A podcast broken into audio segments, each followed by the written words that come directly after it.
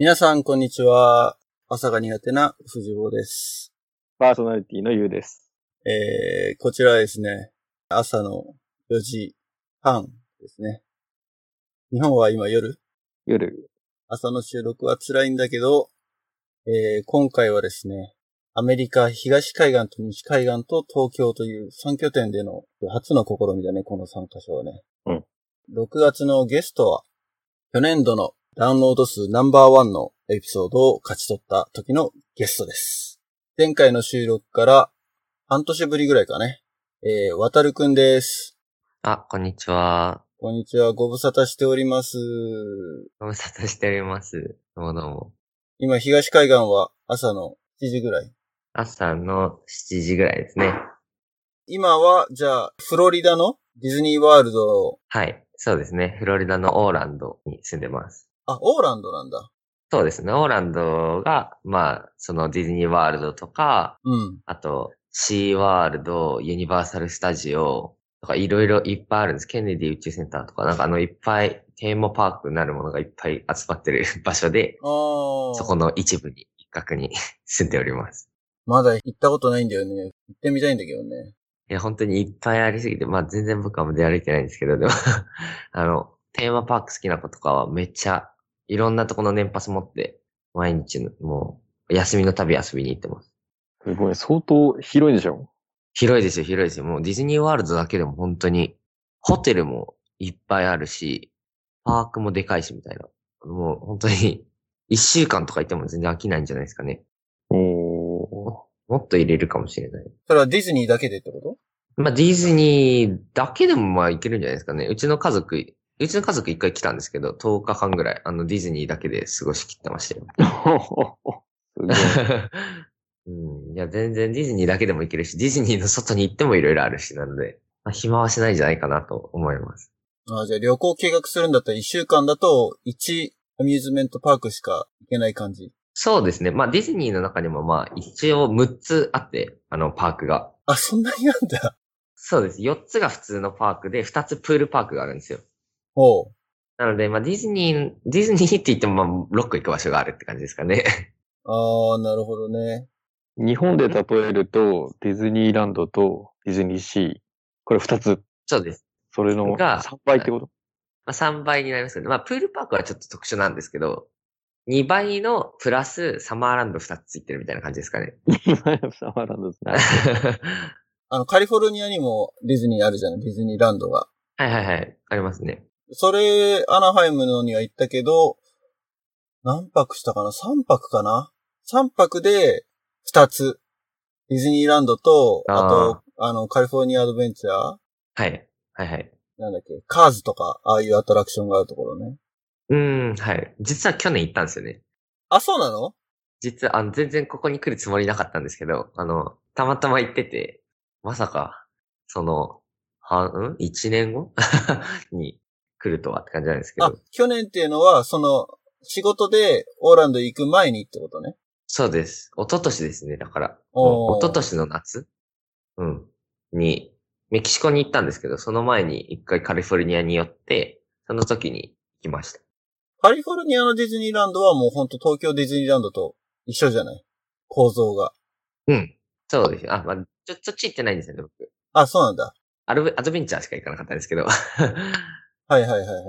オーランドのディズニーランドは構造は一緒なの？やっぱりその、ほら、マップを見るとほんと、売り二つだったからさ。あの、アナハイムディズニーランドはね。そうですね。あの、ほぼ売り二つだと思います。あの、ちょっとアトラクションが違うのがあるけど、うんうんうん。大体一緒じゃないですかね。なんか、調べたんですけど、その、東京ディズニーランドは、その、そのカリフォルニアのやつじゃなくて、ディズニーワールドの、にあるマジックキングダムって言うんですけど、あの、いわゆるディズニーランドっぽいところうん。マジックキングダムが元になってできてるらしいです。だから本当に多分、そっくりだと思います。うーん。ただ、レストランが違ったり、その、日本ってキャラクターグリーティングってありましたっけ？キャラクターグリーティング？グリーティングそのキャラクターが、キャラクターに会う、会いに行って写真撮るみたいな場所とか、あと、キャラクター台、あーご飯食べてるとキャラクターが回ってきてくれる場所みたいな。だよね。俺もなんか、ぜ、もう最後東京ディズニーランド行ったのいつだか覚えてないけど、シアターっぽいところで食事ができてっていうのがなんかあった気がしたけどな。ゆう、ゆうが一番直近で言ってると思うけど、どどうですか？ありました？あ、あるよ。日本だと、あれかな、ミラコスタかなんか宿泊した人たちのなんか朝食に回るとかいくつか。あうホテルについてるレストランではあったよ。うん。うん。あ、ああ、なるほど。ホテルか。あとなんかあの、レストランで予約して、その時間帯だけうーん。来るっていうのもあるよ。なるほど、なるほど。なんか、僕僕もちょっとあんまりディズニー詳しくないからよくわかんないですけど、こっちはなんかすごいそのキャラクターグリーティング率が高いというか、その、それを目指してきてる人がめっちゃ多くて、うんうんうんうん。キャラクター、キャラクターグリーティングが何時でどこどこで誰と会えるとか、そのどこどこのキャラクターダイニングに行けば誰々と会えるとか、なんかそれが、すごい、なんか日本より多い気がします。ああ。日本でも多少あるよね、そこら辺。なんか、そうですね。マニアっていうか、ね、詳しい人だと、この時間帯このみたいなの 結構緻密にやってるもんね。そうそうそう、そうなんです。でもこっち、ただそれのファストパスも取るんですよ。それのファストパスもあんの？あります。あの、こっちファストパスが、えカリフォルニアどうかわかんないんですけど、なんかファストパス日本だとあの、券売機でこう、あのなんていうんですか、すごい、あの、なんていうんですか、古い感じ。なんか、アナログっちゃアナログですけど、こっちマジックバンドっていうのがあって、なんか、バンドつけるんですけど、そこに、なんか IC チップみたいなのが入ってて、その、入るときもそれをタッチして指紋認証して入るんですよ、パークに。指紋？おー、指紋なんだ。へえ。そうです。どっちも入って。そんで、その、えっと、IC チップを、と、そのアプリをリンクさせて、アプリ内でファストパス取れるんですよ。こう。えー、進んでるね。で、アプリ内でファストパスを取って、あの、なんていうんですか、ファストパスエントランスのところで、その、ゲートのところで、その、マジックバンドをタッチすると入れるっていう、その時間に。だからキャラクターグリーティングにもそれがあるんですよ。並ばないで、キャラクターグリーティングできるように。マジックバンドはすごい。アナハイムのは、どうだったかな？お俺いつ行ったんだ？この前、息子の4歳の誕生日で行ったから2年前か。うん。でもファストパスなんかチケット取ったような記憶があるなそんな先進的な感じじゃなかった気がする。うん。な僕も去年行った時、なんか見た記憶ないですね。うん、なんか券売機みたいなさ、チケット通り行った気がするなうん。ああ、じゃあ、そうそう、ここだけなのかな？僕もちょっといまいち歴史が、いつから、果たしてマジックバンドがいつからあるのかとかよくわかんないんですけど、僕もけ一昨年行った時、なかった気がするんですよね。マジックバンドとか。そのカリフォルニアには。グリーティング、キャラクターグリーティングに関しては、基本的にはレストランで予約をしてたのよ。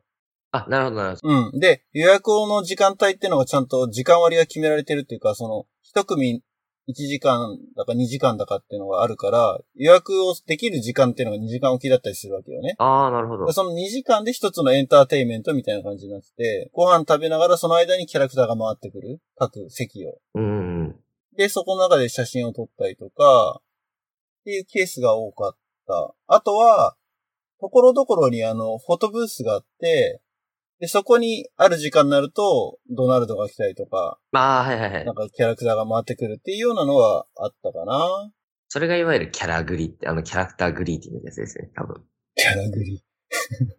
なんかいろいろ、なんか僕は全然わかんないですけど、その、同僚は本当にディズニーオタクすごいので、あの、キャラグリ、キャラ大とか言ってますよ。あキャラクターダイニング？キャラクターダイニングがキャラ大で、キャラクターグリーティングがキャラグリですね。日本語なのか日本人なのかわかんないけど、その 4, 4文字に何とかして略そうとする根性がすごいよね。そうですね、もう、ああ、そうやって言うんだ、みたいな異文化でした。異文化っていうか、いや、お俺らはどうしてもなんかジェネレーションギャップかって思ってしまいがちなんだけど。あジェネレーション、ジェネレーションなんですかね。いや、僕にとっても結構、あの、びっくりしましたけどね。ああ、そうやって言うんだって、そんなに、そんなに好きなんだ、みたいな。あ、その同僚ってのは日本人の同じエプコットセンターで働いてる人たち。そうです、そうです。はい。なんか、オープニングでディズニーランドの話でこんななんか盛り上がっちゃったけど。えーっと、まあ、前回、あの、出てもらった時ってのは、えー仕事が決まってディズニーランドで働く、あ、ディズニーワールドか。で働くんですっていう、ほんとその直前だったんだよね。そうでしたね。だそれからもう、何ヶ月？もうそろそろ、あれです。9ヶ月目。おうね、どうしてディズニーワールドで働くことになったかっていう経緯に関しては、その、前回のエピソードをリスナーの方には聞いていただきたいんだけれども、もし興味ある人はね。まあそこはちょっとすっ飛ばして、はい。で、実際まあ、フロリダに渡って、インターンっていう形でね、一応仕事としては。そうですね。まあ、契で約社、員。し仕事をしてみての、あ、契約社員か。契約社員っていう形で働いて、どんな風な、この8ヶ月を過ごしてきたのかっていうのをちょっと簡単に、簡単にっていうか、まあ、いろいろ気づきとかもあっただろうし、そうですね。なんかエピソードが、紹介できるエピソードがあったらなんか聞きたいなと思うんだけど。そうですね。エピソード、あまあ、まあ、なんていうんですか、き基本概要としては、その、そのディズニーワールドに、まあ、6つある、4つまあ、4つある普通のパークの中の1つに、エプコットっていうセンターがあるんですけど、センターというかパークか。エプコットっていうパークがあって、え、それだけで、エプコットだけで一つのパークなのもそうです。エプコットっていうパークなんです。おー、じゃあそれだけでも全然広いんだ。あ、そうですね。あの、まあ、どれぐらい広いのかな？でも全然1日潰せます。うーん。そのエプコットは、その、略としては、えっと、 Experimental Prototype Community of Tomorrow で EPCOT なんですけど、おー。まあ、実験未来都市はいっていう意味合いが入ってて、で、なんかその人類の調和みたいな、あと未来、その、えっと、 Community of Tomorrow なので、その人類の今とその未来に対しての、なんかこう、なんていうんですかね。まあ、それをテーマにしたパークなんですけど、そこの中に、まあ、フューチャーワールドっていう、その、まあ、技術、そのテクノロジーみたいなものを扱ったエリアと、ワールドショーケースっていうエリアがあるんですよ。うん。で、そのワールドショーケースの中には11カ国のパビリオンがあって、その中に日本館があるんですよ。うん、うん、うん。で、その日本館の中に、えっ、と、マーチャンダイズストア、まあ、いわゆるショッピングできるお店、大きいお店、三越のお店があって、あとはレストラン、 table service restaurant が2つ、 quick service location が3つ、あの、 quick service restaurant、まあ、ファストフードっていうんですかね。うん。日本のお食事が簡単に食べれる、まあ即席のレストランと、かき氷屋さんと、酒バーがあるんですけど、うん。なんかその3つ、その quick service location で、今キャプテンとして働いています。クイックサービスロケーションのイメージ的には何だろう？モールとかにあるフードコートみたいな感じなのかな？いや、どっちかっていうと、イメージしていただくのは、うーん、何が近いかな？普通のレストラン？そうですね。中身的には、多分、マクドナルドとか、いわゆるファストフードって言われるやつですかね。おー。なんかテーブル、椅子席と席がいっぱいあって座れるんですけど、まあまあ日本館の中の quick service なので、まあカウンター一つしかないですけど。うん、うん、うん。だからカウンターでオーダーしてその場で食べ物を受け取って、で、あとは自分でテーブル探してあ、そうです、そうです。座って食べるって感じだよね。そうです、そんな感じです。その三つのロ、その、さえー quick service restaurant、かき氷屋さん、酒バーの三つをローテーションして働くというか、あなるほど。まあキャプテンになってからは、もうその3つのロケーションを、まあ1日の間に、こう、見て回って、忙しいとこに入って、助けて、みたいな仕事 ですかね。キャプテンっていうポジションは、ね、どういう職務っていうか、 responsibility があって、あとは、なぜそのキャプテンになったっていうか、その経緯。まあ、経緯と内容。でも、キャプテンってあの、実は去年できた制度で、うん。なんか、そんなに、なんていうんですかね、決まってないというか、そう、その去年できる前まではキャプテンなくても回ってたんですよ。その、クイックサービスロケーション。うん。なんですけど、キャプテンっていう制度ができて、まあもうちょっと円滑にその業務が進むようにっていうことでできたんですけど、まあ内容は、えーっと、まあ、備品のオーダー、その、日中、その、なくなっていく備品だとか、あとまあ商品の補充するためのオーダーをしたり、あとはまあやっぱり忙しいとこ手助け入って、助けて、あとマネージャーとコミュニケーションして問題が起きた時に対処するみたいな感じですかね。なんかじゃあ、あれかね、ラボキャンプのロッジのキャプテンぐらいのポジショニングなのかな。あーまあ、あそんな感じだと思う。そんな感じだと思う。あの、いわゆる中間管理職という感じですかね。あの、マネージャーがシニアメイトみたいな。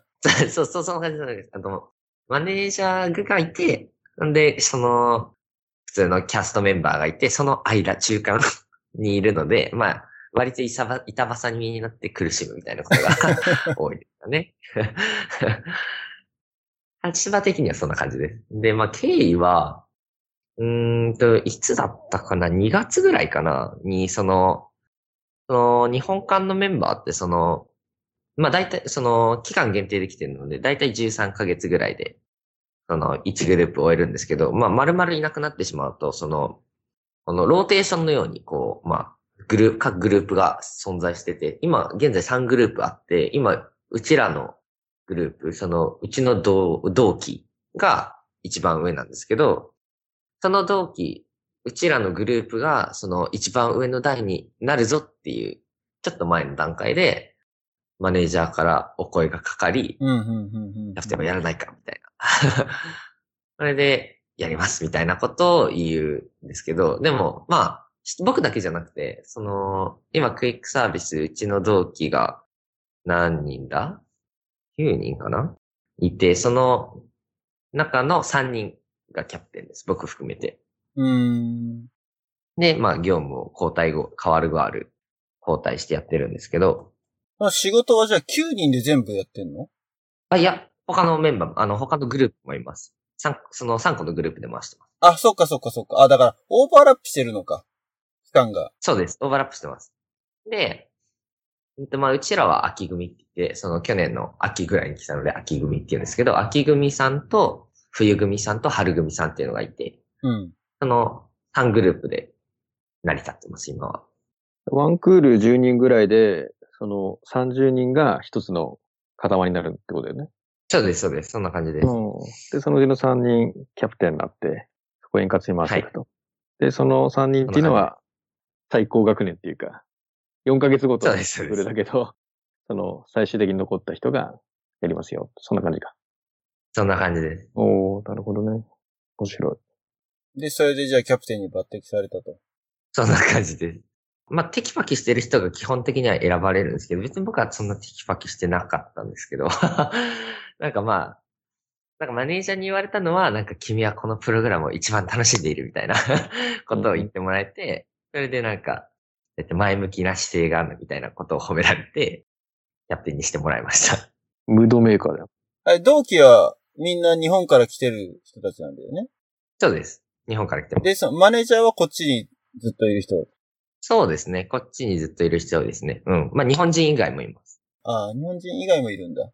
います。日本人だったマネージャーは、まあ最初は日本人だったマネージャー、日本人だったマネージャーじゃないや。最初は日本人のマネージャーがクイックサービスにもいたんですけど、今、今年の1月から、あの、い移動しちゃって、今は日本人のマネージャーはクイックサービスにいないですね。うーん。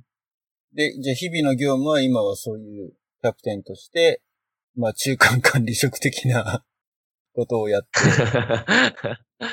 そうですね。そんな感じです。実際仕事してみてどうですか？あの、始める前のイイメージと仕事をしてみての感想というか、ギャップがあったりとかもしくは。ギャップはそうですね、ありまくりだったんですけど、うーん、まあ、やっぱ忙しいなっていうのが第一印象ですかね。もう、あもう、とにかく人が多い。お客さんが多い。そうですね。とにかく忙しいですね、クイックサービス。まあ、クイックサービスだけじゃなくて、あの、全体としてレストランもマーチャンダイズもなんですけど、忙しいってなんかあんま考えたことなかったんですよね、来る前。その、そう、あんまり想像してなかったんですけど、まあ、想像力が足りなかった。じゃあ足りなかったんですけど、忙しいですね。そこが最最大のギャップでした。日本で学生の時にそういう関係、感じのバイトとかっていうのは経験なかったの？ファーストフードじゃなくても、そういう飲食系のバイトだったりとか。飲食は一応しました。したけど合わないなと思って、あの、やめました。あ、それは接客？接客ですね。なんかラーメン屋さんと、一、一番最初にやったのがレストラン。あの、本当にファミリー、ファミレスの皿洗いだったんですけど、ファミレスの皿洗いも精神的に、ああ、ダメだ、やっていけないと思って やめて、すぐ、本当何ヶ月やったんだろう、あれ。2、3ヶ月でやめて、うん。ほんで、ラーメン屋さんしばらくいたんですけど、ラーメン屋さんもこの忙しい感覚が全然、慣れず、全然行ってなかったんですよね。だから、あんまりこう飲食あんま 働きたくないなっていうのはあったんですけど、でも、まあいろんな、なんていうんですか、そその飲食で働くマイナス面より、まあいろんなプラス面のディズニーで働くとか、アメリカに住むとか、なんかそっちのプラス面を感じたので、まあ来たって感じですかね。だから飲食自体はあんまり、あんまり得意ではない。うん。なのでまあ、あの、向いてないんですよね、きっと、多分。テキパキこう、いろんなことを、はいろんな情報量がバーってきて、たくさん来て、それにこう、対処していくみたいなのが、あんまりできないという 感じですね。多分それで飲食っていうよりも接客業ってことじゃないの？あー接客業、そうですね。飲食だけじゃないかもしれないですね。接客業かもしれないです。お客さんと話してるのはすごい好きで、なんかそれはすごい、あの、なんていうんですか、褒められるんですよね。なんか、なんか自分としては別に褒めてもらうつもりもないんですけど、まあこう、楽しそうに話してるねとか、うん。なんか、いつもお客さんがすごい、お客さんもすごい幸せそうだし、すごいいいねって言ってもらえるんですけど、うん。そこの、なんていうんですか、お客さんとのコミュニケーションにおいては、まあ、自分はこう結構、まあ、できてるっていうのは言い方も変ですけど、まあ、好きだし、得意だなと思うんですけど、他の部分があの、著しく 能力的に足りてないというか。え、それはどういう部分で指摘されるの？接客的にはって、お客さんとのコミュニケーションがまずファーストプライオリティな気がするけれども。そうですね。だからそこが良かったからきっとキャプテンに選んでもらえたと思うんですよね、きっと。うんうん。ただ、まあ、キャプテンとして回していく上では、その、なんていうんですか、なんか広い視野がすごく必要で、例えば、まあ、備品がなくなってるに気づくもそうだし、何番レジでなんか問題が起きてるって言ったらそっちにすぐ行かなくちゃいけないとかもそうだし、かといえば逆にゴミ箱がいっぱいになってるって言ったら、それ気づきに、気づいて買いに行かなきゃいけないとか、その、ないろいろ見なくちゃいけない。その、視点が、視野の広さが足りないって感じですかね。でもなんかそういうのって、現場に慣れるか慣れないかっていうところな気もするけどね。慣れてきちゃえばルーチンになってくれば、こなしていけるそうな。ああ、そうですね。まあ、前よりかは確かに慣れました。前よりかは慣れたんですけど、ただやっぱり、それでも遅い。慣れない。なんかこう、みんな、他のキャプテンとか、まあ他のできるメンバーとかに比べると、やっぱりまだ狭いままなんですよね。こう、あ、気づけてなかった、みたいなのが 多くて、それでこう、どうしたらいいんだろうって考えたりしてる毎日ですね。それは何？でも、渡るの自己評価なの？それともマネージャーからの評価が、やっぱそうなの？うーん、どうなんだろうな。どっちもあるかなと思います。マネージャーにも、まあ、視野が狭いとはマネージャーから言われないですけど、ただ、オーダーしてる時にゲストが来た時に気づかないみたいなとかがたまにあったりして、それ言われたりとか、うん。あと、忙しいロケーションに、あの、とどまりすぎちゃうとか、なんか他のロケーションも行かなくちゃいけないのに、みたいな。で、怒られたりみたいな。まあ怒られるんだ。そうですね。まあ怒られる。まあ注意される。うんうん。ただ忙しいとこにいなきゃそこ回らない気もするしな、みたいな葛藤をしながら離れるまあ、より全体を見渡して、足りてないところを補ったりとか、要するに、全体を、に軸足を置きなさいってことだよね、多分ね。な。そうです。そのキャプテンがなかった時代よりも、そのうんもっとその忙しいとこに重点的にこう力を注いで、こうもっと円滑に回せるようにしたのがキャプテンっていう制度なのかなって感じですかね。まあね、多分、ここの領域があなたの仕事よってなってると、そこの隙間を誰が埋めるのっていう話になって、その一応隙間埋める役なんだろうね。そうですね。まさしくそんな感じですね。うん。なるほど。なんか一つのことにこう集中するのはすごい得意なんですよね。あの、うん。すぐにこう何か読書、読書するんだったら読書に本当に読書以外は本当に耳聞こえなくなっちゃうとか、うん絵描いてたら絵描くことに専念したりとか、文章書くとか、なんかこう、一つのことにこう注力するの得意なんですけど、こう、全体をこう広く見渡すってすごい苦手で、未だにって感じですかね。まあでも、いい経験だね、そこは。そうですね。それが分かって、なんかどうやったらもっと見れるようになるのかなっていうふうに考えるっていう機会は与えてくれたっていうのもすごい一つ大きいなと思います、こっちに来て。うん、うん。まあ、比較の対象に、ね、日本で働いたことは今まで、もうバイトはあったにせよ、ないに近いわけだから、比較はできないかもしれないけど、なんとなくアメリカの方が緩いような印象が俺の中ではあって、緩いっていうのが、その、うーん。叱られるって言っても、そんなにきつくなくない？言ってることわかる？ああ、でもそうですね。なんか多分、日本で同じようなことを注意されたら、もっとなんかこう、凹むっていうか、シュンとなっちゃうなと思うけど、なんかそこまで、あなんつうのかな？まあ、シリアスな、あの、問題を起こしてないからっていうのもあるのかもしれないけど、俺もだからマネージャーとね、話をしてたりとか、そういう注意を受けたりとかあるんだけど、ね、もうちょっとこういう風にした方がいいよとかって言われるんだけど、なんかやっぱ、英語だからかなのか、あんまり凹まないっていうか、まあ、そうですね。まあ、日本がきついなと思うんですけどね、結構あの、う上からこう、ピシンって言われあ、る感じ。そうそうそうそうそうそう。あの、それは確かないですね、あんまり。なんとなくそうだよね。だから、対等だよね。対等の立場、一応そのポジション的には上下なんだけど、うんうんうん。上下でもないのか。うんマネージャーは別に上でもないからな。うん、役割が違うんだよね。考え方としてはね。確かに。そうですね。なんかまあ、ちゃんとこう、これこれこうだからこうしなきゃダメだみたいなのを、こう、力強く説得されるって感じですかね。まあ、ロジカルってことでしょあの、感情的に、うんロジカルだイライラされて、当たられたとかっていうんじゃないから。うん、あ、まあでも感情も結構あると思うんですけどね、こあ、っち。結構ある。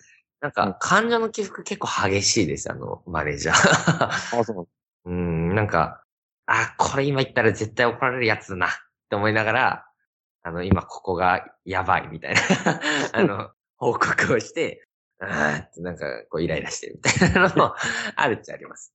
それは共通か。そうですね。それは、どこもかな。なんか、感情がストレート。まあ、こ、個人差なような気もするけどね。うん、そうですね。まあ、個人差は絶対ありますね。なんか、その絶対に感情に出ない人もいます。なんか、その人が一番信頼できるっちゃ、できるんですけど、やっぱり感情、感情持ち出されちゃうとこう、ああ、言っていいかな、言っちゃ悪いかなっていう、なんか変な躊躇しなくちゃいけないから、難しいですよね。初めて。て経験しました。気を使う空気を読むっていう。日本だと当たり前に行われていることだけどね。そうですね。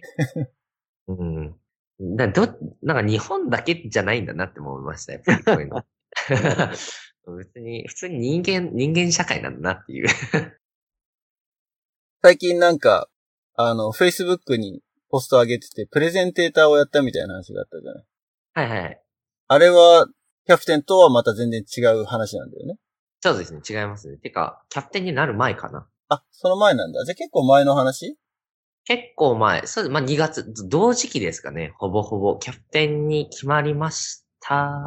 決まりましたぐらいのと、時に、ちょうどその、プレゼンをしたみたいな。だから、そのプレゼン準備自体はキャプテンとかなる前から全然やってました。そのプレゼンテーションは何をやったの？プレゼンテーションは、えーっと、やったこととしては、えーっと、ステージで歌舞伎の説明をして、参加してくれてるゲストを一人選んで、似顔絵を描いてあげて、その似顔絵に歌舞伎のメイクアップをするっていううーん。まあセッションをしました。まあ理由は、うんと、エプコットってその年がら年中なんかイベントをやってるんですけど、その去年まで1月から2月、その年始めにイベントがなかったんですよ、何も。うん。なんですけど、今年からそのイベントを何かしようってことで、第1回、フェスティバルオブアーツっていうイベントが今年初めて開催されて、それはエプコット全体で？そうです、エプコット全体でです。うーん。その、アート、そのビジュアルアートとパフォーミングアートかな？その、まあ、いわゆる芸術とされるものをテーマにした、そのフェスティバルなんですけど、その第1回のイベントで、エプコットにオデッセイっていう、まあ、なんていうんですかね。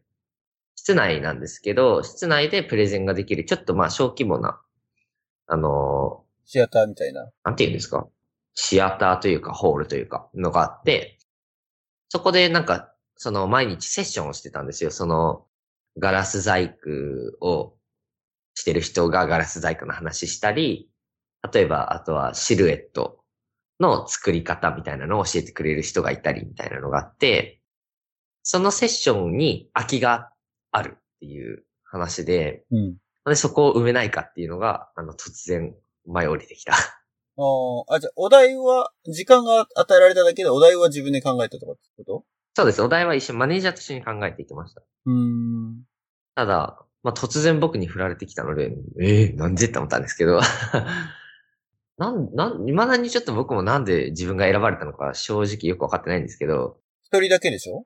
そうです。日本館で一人だけ、なんか、うーん、まあ、唯一心当たるのが、思い当たるのが、あの、まあ、暇、ちょっと暇だった時に、まあ、落書きしてて、レシートの裏みたいなとこに。で、ミッキー書いたんですよね。で、練習してたのもあって、まあ、ちょっとうまく書けて、で、マネージャーに褒めてもらったっていう、それだけ。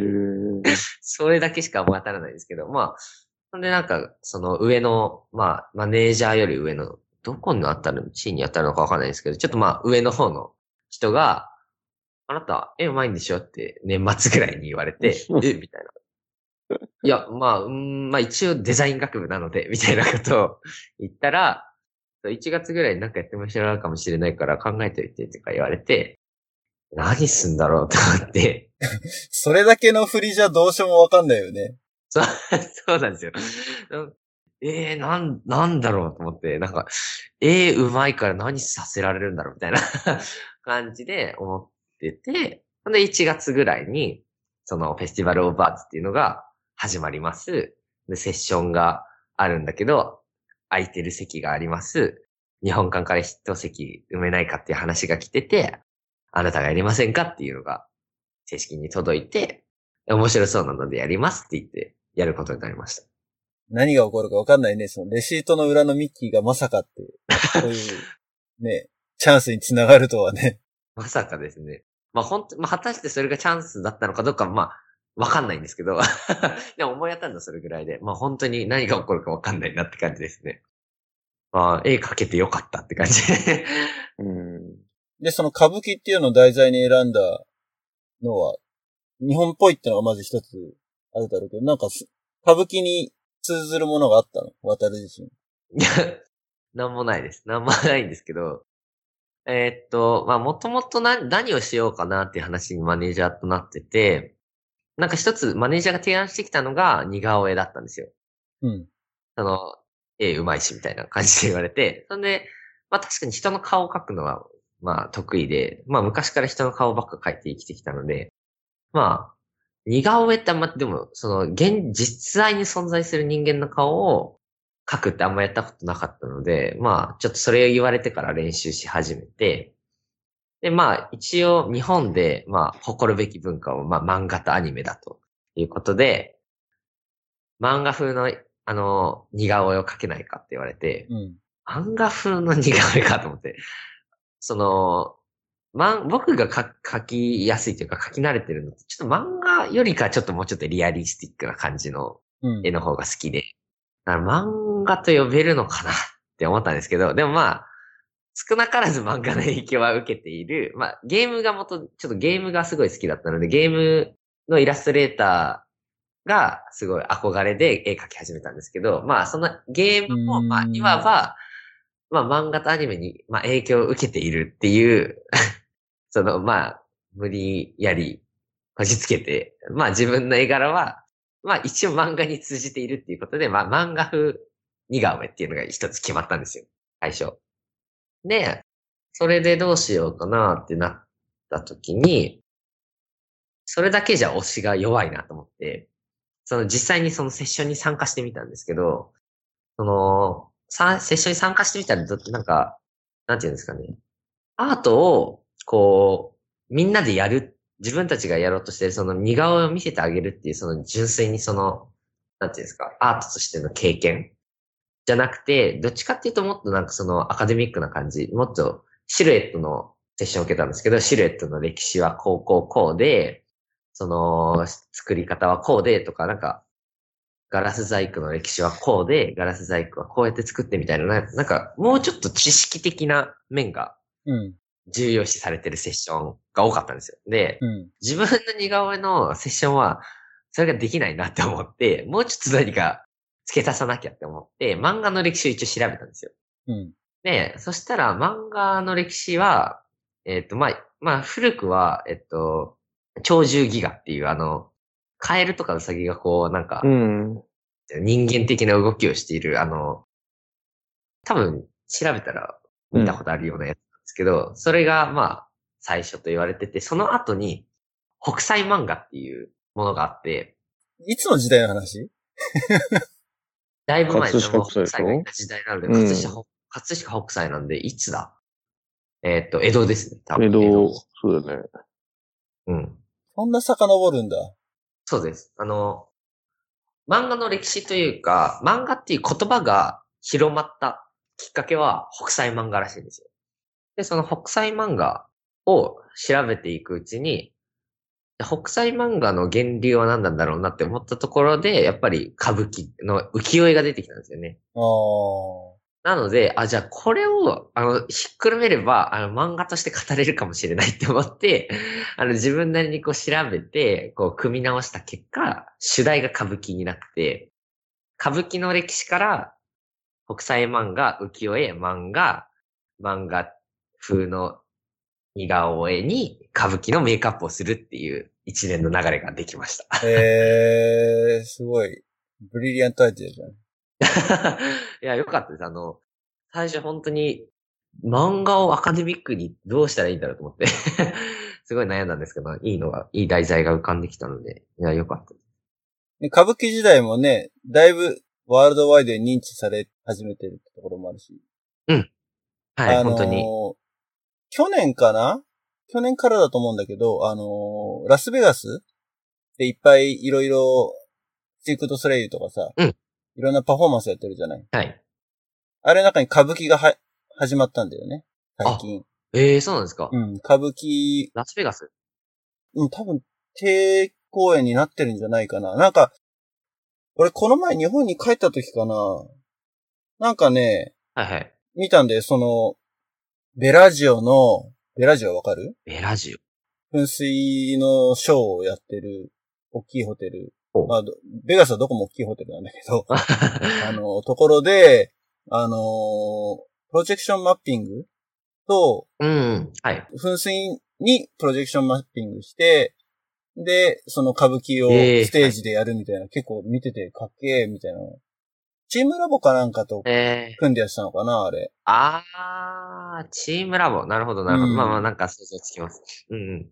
そうそうそう。っていうのもあって、あだから、それがだから多分もう今定期公演してるんじゃないかな、どっかの、あの、ホテルで。うーん。なるほど。あで、で結構人気あるみたいで。そうそうそうそう。まあちょっとね、その、それこそ銀座の歌舞伎座で見るようなのとは全然、もっとなんつうの、テクノロジーがすごくふんだんに盛り込まれてる、あの、ショーだとは思うんだけれども。うーん。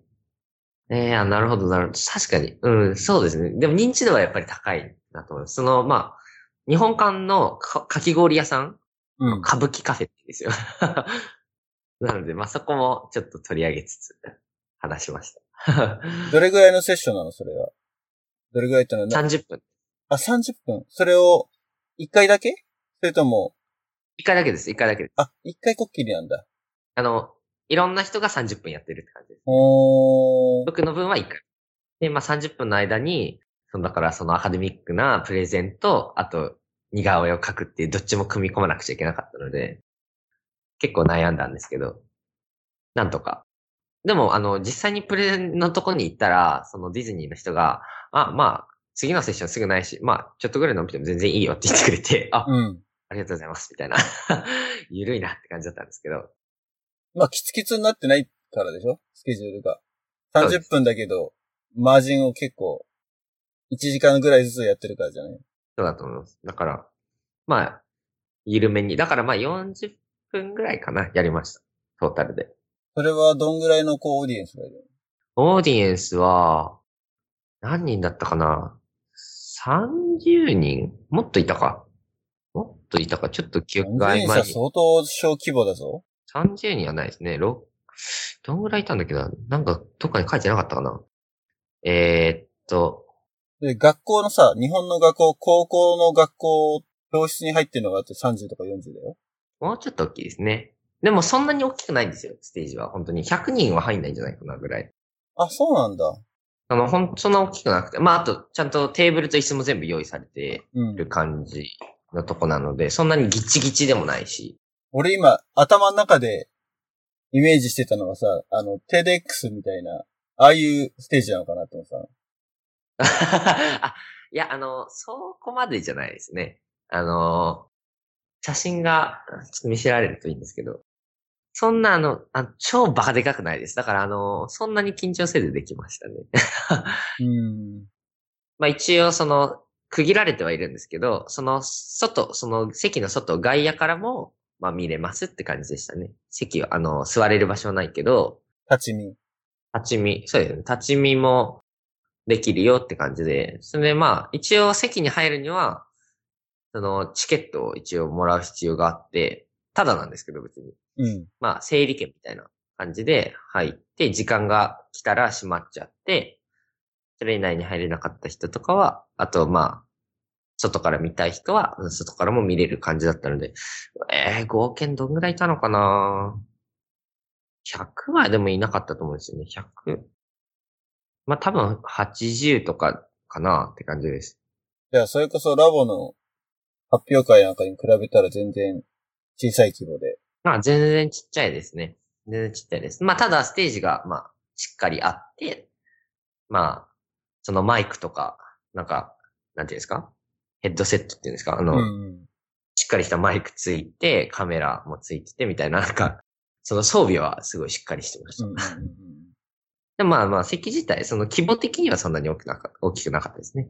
で、そこでじゃあ一人ピックして、似顔絵を描いて、で、その上に歌舞伎のペイントを、そうです、メイクアッ歌プを舞メイクアップをしてで、その絵は何、ステージに上がってくれた人にあげて。あげました、その子に。まあ一応写真とかは Facebook に上がってるんですけど、なんとなく。そんな感じで。お客さんの反応とか、あ、お客さんの反応。お客さんの反応はそうですね。あの、結構ちっちゃい子が来てくれてて、なんか他のセッションは割と大人がお、おじいちゃんとか、おばあちゃんとか結構年齢層高めなイメージだったんですけど、だからそれで、あ、やばい、もっとアカデミックにしなきゃと思って、あの、内容、ちょっと話いろいろ調べたんですけど、絵描くよって言ったからか、まあ、結構ちっちゃい子いっぱいいて、で、実際にその、なんていうんですかね、なんか僕が絵を描いて見せるだけじゃなくて、実際に一緒に描いてもらえた方が楽しいなと思って、だから、あの、実際あの、席にも紙とクレヨンを配って、その似顔絵描く段階ではみんなにも一緒に絵描いてもらったんですよ。うん。で、それがすごいみんな楽しそうに描いてくれてて、歌舞伎のあのアカデミックな話のところは結構まあみんなふんふんみたいな感じで、なんか笑いをこう生もうと思ったら意外とまあ笑い笑ってくれたりとか、こうまあ、まあ結構ポジティブな反応で、で、絵描くところで、その、結構なんていうんですか、難しかったんですけど、自分も描きながら何を描いてるか話さなくちゃいけないっていうので、そこが一番チャレンジだったんですけど、うん。それをしてる時の反応は、ちょっと正直自分も書きながら話しながらだから、ちょっとわかんなかったんですけど、終わった後に、そのステージ終わってありがとうございましたで、普通に終わる予定だったんですけど、終わったら、そのステージの方に、あの男の子とかが走走ってきてくれて、えこれ書いたから見て、みたいな、見せてくれたり、うん。なんか、あ、じゃあちょっと待って、今ステージ降りるから、みたいに言って、ステージ降りたら、なんかいっぱい人集まってきてくれて、なんかあなたのセッションはとっても素晴らしかったわ、みたいなこと言ってくれるお母さんがいたりとか、一緒に写真撮ってとか、なんかこう、なんかスターのような経験をして、なんかすごい感慨深かったです。なんか、あこんな風にみんな受け取ってくれたんだと思って。なんか、そんなにあったかくこう終わると思ってなかったので、すごい、なんか個人的にも、なんかこっちもなんかすごい素敵な時間いただいたなって感じでした。一日に何何回ぐらいやるの？それ、セッションですか？セッション。セッションは1日に何回あったのかな？でも結構ありましたよ。多分5回、5回ぐらいあるんじゃないですかね。5、6回。5回持ってるかな？でも多分、その、割と4回ぐらいは普通にあったと思います。多分。うん。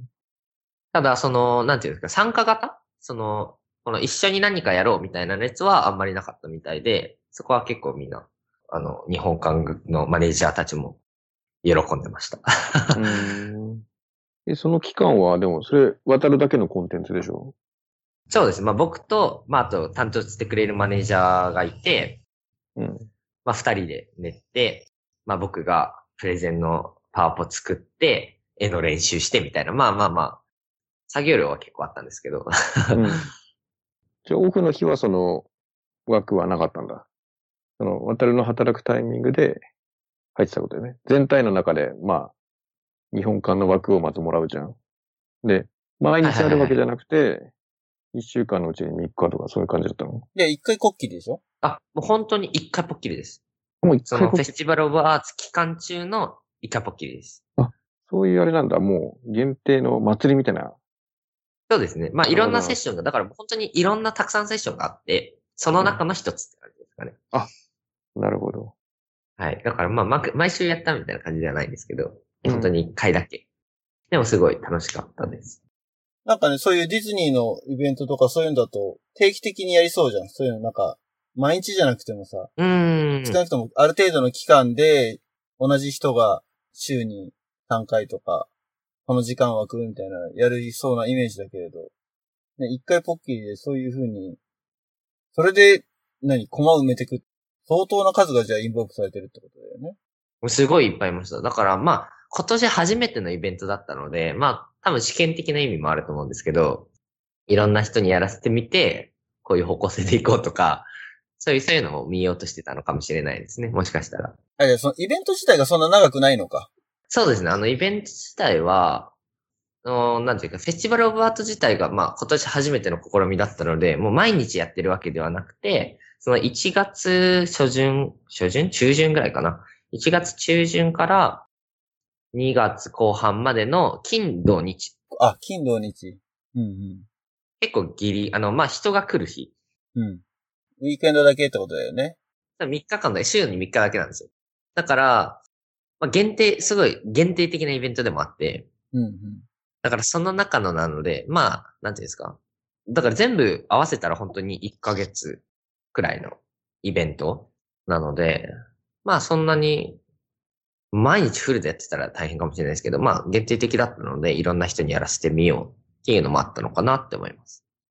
前回のエピソード出てもらった時に、渡るは大学生になってからラボ始めたっていう話があったけど、だから、なんだろう、ラボの経験がどう仕事に生きたとかそういうのはあんまりないかもしれないけど、そうね短いながらそういう、そう、短いラボ人生の、特にね、カレッジが結構軸足だったと思うけど、はい。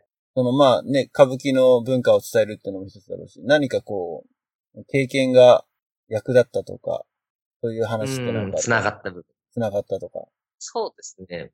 まあやっぱりまあ、まあ前に立って立つっていうのは、まあ前に立って話すっていうのは、まあ前も前回も話したかもしれないですけど、まあやっぱりあれは、まあラボがあってかなと思います。その、人前で話すそんな得意じゃなかったので、まあ結構そこは、そこの堂々と話すみたいなところは、そこで培われたかな。本当に短いあれですけれども。あとは、そうだな。まあな、内容の組み立て方とかもでもそうなのかな。まあここが、まあまず導入がこうあった方がしか、まあちょっと引きつ、人を引きつけられるかなとか、そのプレゼンの構成ですかね。まあそこもまあ、まあラボだけじゃないかもしれないですけど、でもまあ、一つそのワークショップ組み立てるときにちょっと近い部分はあったかなと思います。ワークショップの考え方というか、その参加、実際に聞いてるだけじゃなくて参加してもらった方が絶対面白いやなとか、そういう視点とかは、まあワークショップクリカレッジメイトで作った経験もあるかなと思います。でもその人前で喋るっていうのもさ、また、英語でやるとなると違うじゃん。public speaking を、俺もプレゼンとかするときあるけれど、やっぱりなんか、その言葉の、もうわかんない。俺は結構言葉の壁はあるって言ったら変だけど、うん。仕事は普通にアメリカの会社で働いてるから英語でやってるんだけど、でもやっぱりね、プレゼンとかデモとかしろってなると、うん、日本語でやるのよりやっぱり、あの、ハードルが高い感じが若干あるからさ。確かに。そうですね、英語。英語は、でも英語のスピーチは結構割と慣れてて、なんか、中高の時に、あのー毎回、毎年スピーチコンテストがあったんですよ。で、中1から中 3? ん？中1から高1までかな？結構毎年出れてて、コンテストに。うん。それで、毎回英語のスピーチ、あの、書いて丸暗記して、発表っていうのは毎年やってたので、だから結構その英語のスピーチは自体は慣れてたんですよね。だからそこは良かったなと思って。うん、うん、あとは、まあでも、そうですね。ただ、一番難しかったのは、あの、やっぱりその絵を描いてるときに、あの、言う、うん。英語その、スピーチ、その歌舞伎のスピーチはもう書いて丸暗記して、もう抑揚つけて言うとか、そういうのはまあ練習すればできるところだったんですけど、まあっていうか、時間もそんなになくて準備期間が。結局全部決まってからの準備期間がそんなになかったので、まあ、スピーチは完璧にできたんですけど、その絵の部分が、まあ絵描くのはまあ本番どうにかしようみたいな 感じの部分があって、絵描くのはできたんですけど、描きながら、その、何を話すかって、その、決めてなかったんですよね。だから、書いてる部分の説明をするみたいな漠然とした設定の中、アドリブだけで。書きながら、アドリブで話すのはすごい難しかったですね。あそこが一番の難関でした。うん。だからまあそこは、何ですかね。あれは何かの経験が生きたのかな？難しいよね。だから絵描いてるのをただたださ、ね、見てても面白くないから、ある程度こうエンターテインしなきゃいけないし、そう、そうなんですよ。でも自分も描くのに忙しいしね。う んそうそう。で、似せなきゃいけないし、みたいな。そのうん似顔絵だから。みたいな、そっちにも気使わなきゃいけないし、みたいな。あそこが、うーん、難しかったですね。なんか書いてる時に一人だからおじさんが立って帰ったんですよね。それが、ああ、帰っちゃったーって思って。そこ気にしちゃう。そうだったし、ちょっと一人、一人だけ、まあ、まあまあ一人だけ、ちょっと届かなかったなって思ったんですけど、まあまあまあまあ。そこだけちょっと気になったんですけど、まあ他は、まあ終わってみたら、まあみんな楽しんでくれてたみたいなので、ちょっと実際に楽しめてるかどうかちょっと気回せなかったんですよね、あの、アドリブの時。だから、難しかったですね。でもまあ、こういう、まあ予想外の経験ができて、まあ、いやすごい良かったなと思います。でそれがじゃあ2月とか、そんぐらい、結構もう前だけど、そうですね。最近は、もう仕事に慣れてきて、仲間とかどんな感じなんですか仕事の。仲間ですか？うん。仲間とかどんな感じ？えっと、まあ、ほとんど女子ですね。あ、女子？あ男が、クイックサービスロケーション、まあ、30人ちょっといて、男2人しかいなくて、僕入れて。うん。あ男二人なんだ。男2人、女社会ですね。女。社会なんだ。で、かつ、えっと、日本館全体で見ても、男何パーいるんだ？本当にスーパーですね。あの、まあ、日本館全体でちょっと何人いるのかちょっと把握してないんですけど、それでも、あの、女子トイレ2つあって男子トイレ1つみたいな、あの、そういう 環境ですね。あ、そうなんだ。女社会。女社会ですね。ほとんど女の人ですね。男の人本当両手で数えられるってと思います、多分、全員。それは国問わずそういう感じってこと？エピコットセンター。てかまあディズニーランド自体がなの？ディズニーランド自体、まあ女性の方が多いんですけど、にしても日本館はあの特殊です。なんか、日本館は特に女の子しかいないから。でもその日本館で働いてる人たちってのはみんな同じ、同じ会社から派遣されてきてる。派遣というか、契約してる人たち。派遣っていうか、まあそうですね、三越の採用なんですけど、ね。うん。だ採用時点でそういう風に偏ってるのかね。それとも、死亡する人が、そう、女の子がやっぱ多いのかね。あ、でもそれも多いですディズニー。ワールドで働きたい、働きたいっていう。うん。それも多いと思います。なんか、面接したときに、英語、えっと、日本語面接、グループディスカッション、面接、あの、英語面接みたいな一日あったんですけど、うんその最後、一日の最後は英語面接で、その時に、君気づいたみたいな、今日男の子君しかいないから、あの君はそのスペシャリティで受かれるよみたいな話をされたんですけど、うーん。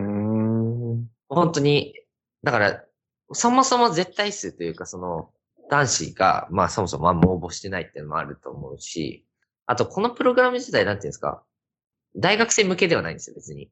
その普通に社会人に向けて、あの、公募してるものなので、あの、男性はやっぱ仕事辞めづらいんじゃないですかね。うーん。なんか、こう、大体女性の方は、その仕事辞めてきてるんですよね、こっち。だから、そういう意味で、男の人はやっぱり仕事を辞めてこっちに来ようっていう思う人が多分そんなにいないじゃないですかね。こっちに来てるだあの男の人は大体大学生です。うん。うーん。大学生か、あとは院に行く前とか、なんか卒業したけど、うーん、そういうキャリアみたいな違いもあるかもしれないですね。なるほどね。他の間の方が日本、あの、男の人は多いです。他の国ってこと？他の国のそうですパ。ビリオンが。他の国のパビリオン。でも基本的に一緒に働いてる人たちは、その日本人で、その他の間の人とかと、あれ、そのルームメイトとかは？ルームメイトは他の間の人ですね。あ、そうなんだ。まあ、他の間の人というか、まあ、うちはたまたま全員エプコットで働いてますけど、まあ、エプコット以外で働いてる人もいます。うーん。で、それはもう適当にミックスされちゃうわけだ。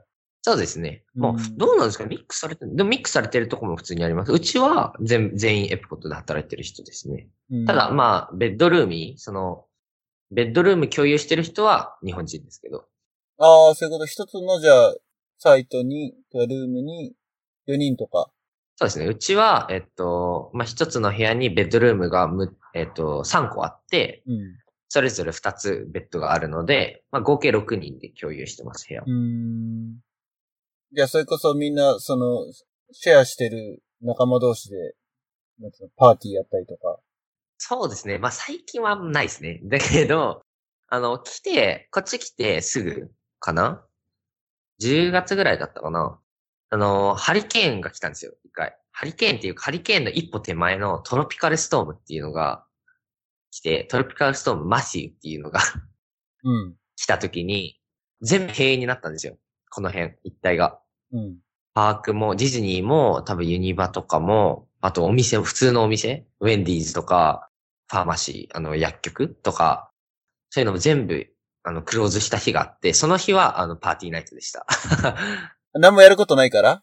そう、何もやることなくて、お店にも行けなくて、なので、あの、部屋にある、なんか、よくわかんない、光る、なんか、パーティー、パーティー用のライトと、あの、お酒と、お菓子で、パーティーナイトでしたね。あの、すごい楽しかったんですけど、なんか一人メキシコ人、その時、メキシコ人のルーミーがいて、サルサの先生だった人がいて、ダンスを教えてもらって、あの、サルサしてました。で、折り紙こうやって教えてあげて、みたいな、すごい楽しかったです。あとは何かありますか？あと、そうですね。いや、でも結構語り尽くした感はありますけどね。あの、キャッチーな部分。キャッチーな部分。ちなみに、日本語で普通に話をする機会あんの？に日本人のその同僚たちとかは日本語か。あ日本語は普通に話しますよ。普通に話します。普通に話します。職場にいたら日本語ですね。うん。あ、そうなんだ。だから、日本、アメリカにいるけど、えー同僚全員日本人で、でもマネージャーはタイ人とか、アメリカ人とか、いろいろいるので、なんかいろんな板挟みになる感じですね。本当に、キャプテン。接客はだって全部英語です。接客は英語です。接客は英語です。で、裏と話すときは日本語でって。あ、そうです、そうです。同僚で話すときは。でも、なんか、ゲストが目の前にいるときは、そのパブリックの言葉で話さなくちゃいけないっていうことで、英語で話しなさいっては言われてるんですけど、まだ日本語で話しちゃったりもしますね。たまに。すごい変な感じですね。でも日本、こっちゲストで、あ英語喋れなくて普通にあの、 Spanish であの、ご利用ししてくる人とか、あ、お客さんでね。あの、ブラジルから来て、そうです、そうです。喋れない人とかも結構いるので、本当に、まあ、去年メキシコに行った時も思ったんですけど、まあ、英語って万能じゃないなって、あの、改めて思いました。まあ、 Spanish はそうね、喋れた方が、そうなんですよね。アメリカのね、南の方はね、特に。カリフォルニアもそうなんだけど。あ、本当ですか？うんカリフォルニアも多いよ。うんヒスパニック系の人多いもん。あー、なるほど。そうなんですね。やっぱ、でも僕もは喋れるようになりたいなと思って、あの、ディオリンゴってあのアプリで勉強してたんですけど、あの、喋れるようにはならず。ね、新しい言外国語を学ぶってなると相当気合は入れないとね。そうなんですよね。簡単にはやっぱ身につけられないなって思いました。英語はやっぱり、まあ、英語はやっぱりまあ、まあ、ほぼ生きてる年数勉強してきたなと思うので。俺なんかそう、仕事柄さ、コンピューターのプログラミング言語だったら新しい言語は結構ポンポンって増やせんだけどさ。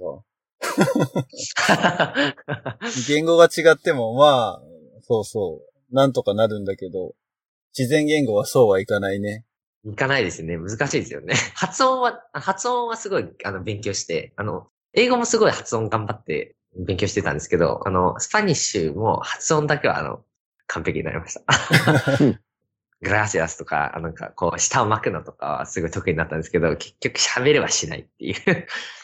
難しいですね。おグラシアス。デナーダ、みたいな。で、なんだ、そうそうそうそう。で、ジャスグラシアス。うんぽキーと そうそう本当にそうそうそう。 Cómo está、bien bien みたいな。あの、働いてる人もいるんですよ、 Spanish が。うん他に。なので、あお前 Spanish 喋れよみたいなこと言われて、あオッケー、オッケーみたいな。 bien bien みたいな ことをやったりするんですけど、本当に触りですね。全然喋れない。でも日本館なんですけど、中は、あの、インターナショナルですよ。タイ人もいるし、あと、ハイチの人もいて、ハイチの人フランス語なんですよね。フランス語こそ発音が難しいよね。もうまるでわからないですね。あの、勉強しようと思ったこと一度もないんですけど、まさかここにフランス語ぶち当たるとはと思って、マジか発音だけ練習してきゃよかったなと思ったんですけど、なんかよくフランス語で喋りかけられて、は？っ て顔をして、あの、リピート、リピートしろみたいに言われて、はぁ、はぁって言い、なんか同じこと言わせられて、わ、あの、向こうが笑って、なんか僕何言わされたか全然わかんないけど、フランス語喋る。よくわかんないことが毎日ある。ただまあ楽しいです。なんかうん。あまあ日本買ったけど、まあ日本ではないなっていうか、うんまあ不思議な環境ですね。なんとも言えない。でもお客さんとかでもあれだよね。その、自分の言語を押し通すっていうのは意外と多いよね。多いですね。英語を喋ろうと全くしないっていう。いや、本当に、あの、びっくりしました。日本人ってこう、頑張るじゃないですか。そう割と。そうそうそう英語でも。喋れないけど、なんとか英語を喋ろうと頑張るじゃん。でも、絶対日本語で話さないじゃ。うんん。そうそうそう。なんとか、あの、知ってる単語を駆使しようとする。けど、あの、まるでその、あの、努力っていうのを見せないですよね。あの、もうすげえなって思います。あの、逆に。なんか、どっちがすごいとか、どっちが偉いとかじゃないですけど、いや、なんかあの、ただ単に本当にカルチャーショックでしたね。おー、みたいな。こうやって攻めていくんだ、みたいな。でもこっちで日本館でもすごい日本語の発音を、あの、マネージャーからもなんか、押されるというか、ちゃんと自分の名前は日本語で発音しましょう、みたいな。うんうんタールとかじゃなくて、うんタールさんなんですか？渡るさんですよね？みたいな。あ、はい、すいません、みたいな。日本語を、日本語の発音しっかりしましょう、みたいな教育がなされます、日本からの道を。え、でもそれ結構さ、会話の中でおかしなことにならない？だって、アクセントが違うわけじゃん。発音っていうよりもアクセントだよね。渡るか、渡るかっていうのは。そうです、そうです。いや、でもまあ、なんかもう押し通す、もうそれを押し通そうかなと思って、あの、こっちでは。普通に、あなんていうんですか。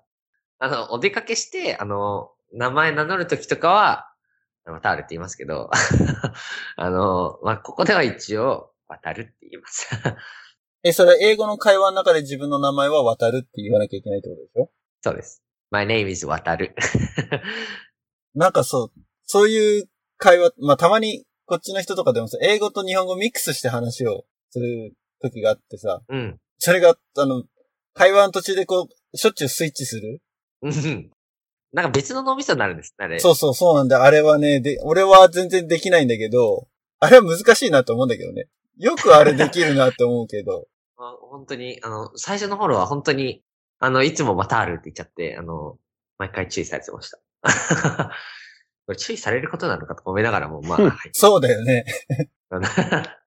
なんか日本語で、こう、ちょいちょい言う、あの、言おうみたいなゲストに対して、ありがとうございましたとか、どうぞとか、うん。こんにちはとか、いらっしゃいませとか言うんですけど、ちゃんと日本語で言わなくちゃいけないと、なんかこの脳みそを切り替えなくちゃいけない感じがすごい難しかったです、最初。でもさ、日本語の中に英語を混ぜるのはそんなにあんま違和感ないじゃん。日本語の性質なのかもしれないけれど、あああ。でも、英語の発音混ぜると変な感じしません？完全に英語の発音にしちゃうと、ルーオシバみたいになっちゃう。そうそう。なんか、日本も特殊ですよね。カタカナ英語にしたら全然日本語でも取り使えるんですけど、うん。突然、あの、えー、なんだ、なんですかね。日本語で突然出てくる英語、英単語って何かありますか？いや今もう普通に、だからこう会話しててもさ、あったわけよ。普通に英英単語はもう織り交ぜて、ああ、そうですね。うん。でもやっぱカタカナっぽく言うじゃん。カタカナ、英語っぽく言うじゃん。ね英語の発音にはならないですよ。ならない。そうそうそう。日本語の脳で話してるときは。でもそれ逆ってあんまやることがないからさ。まあ、そうですね。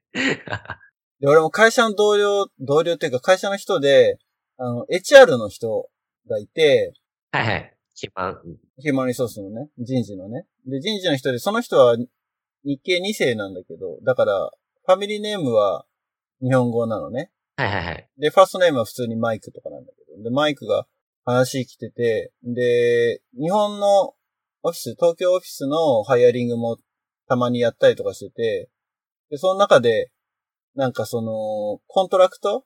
はいはいはい。雇用契約とかその辺の話をちょっと、この日本語が、まあ、彼はわわからないのよ。日本語はそこまで。ああ、はいはい。でも微妙にわかるのね。あ はい、まあまあまあ。だからそうそう、うん。ちょこちょこっとしたさ、日本語はわかるわけ、単語が。はいはいはいはい。で、それをさ、英語で会話してる中にさ、スポットでさ、その、英語アクセントじゃない日本語で入ってくるの。その単語が。そうそうそう、全然わかんないんで、え？何？みたいな。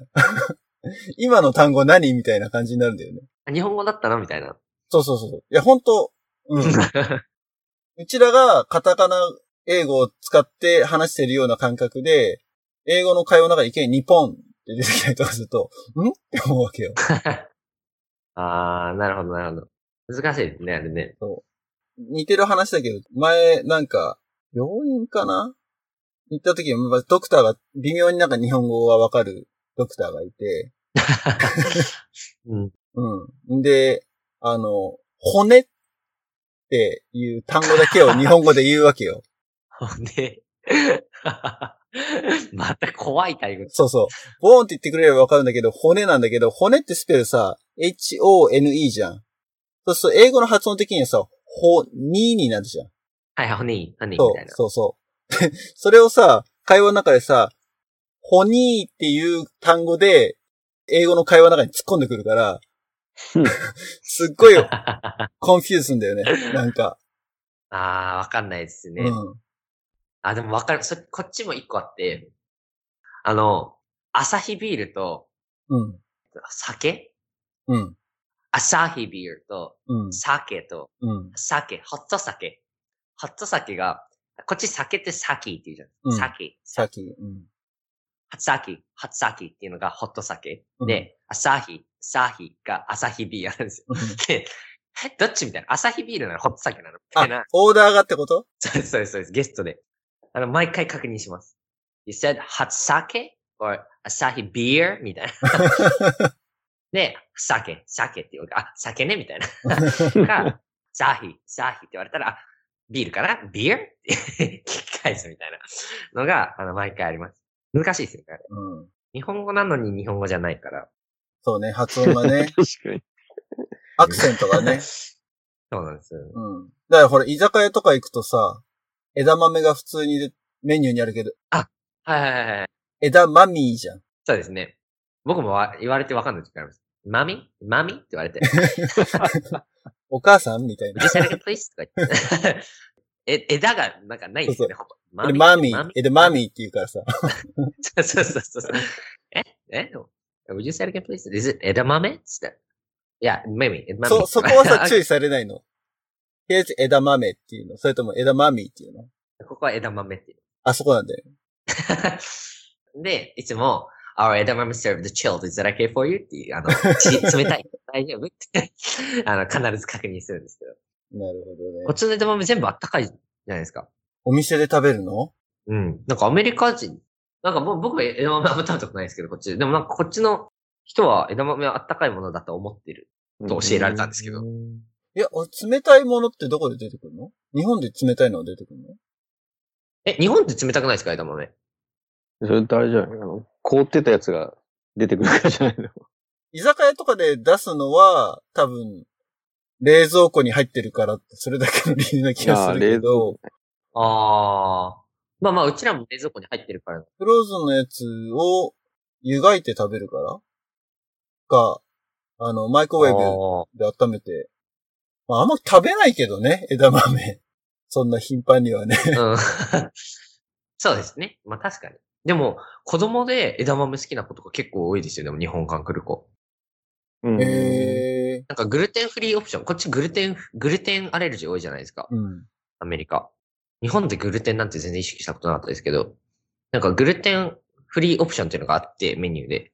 で、うんキッズメニューで、そのグルテンフリー作る、グルテンフリーチキンテリヤキとか作れるんですけど、ほんで、クッキーがついてくるんですよ、必ず。うん。で、でもそのクッキーはグルテンなんですよ。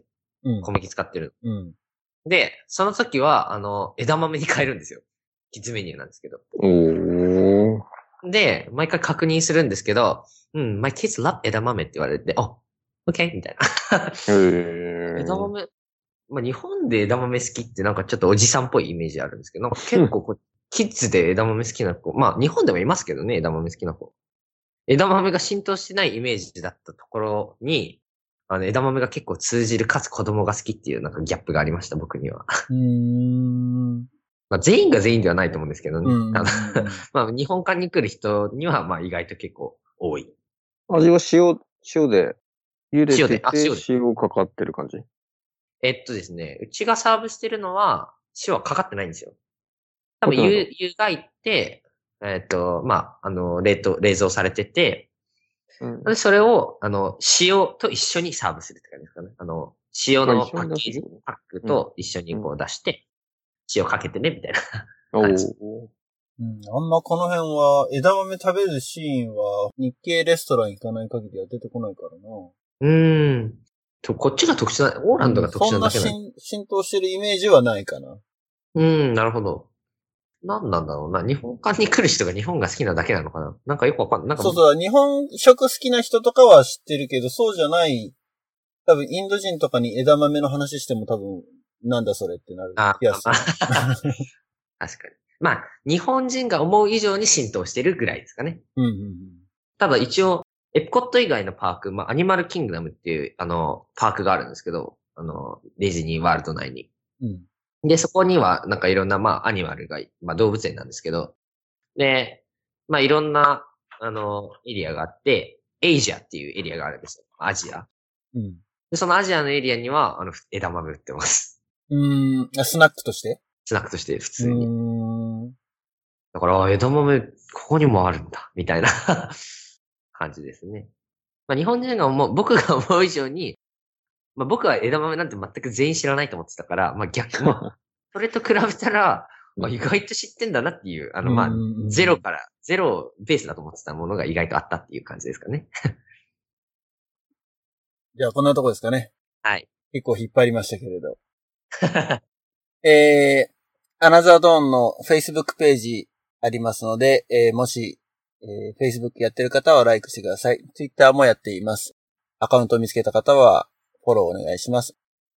えー、アナザードーンで検索してもらえば見つかると思います。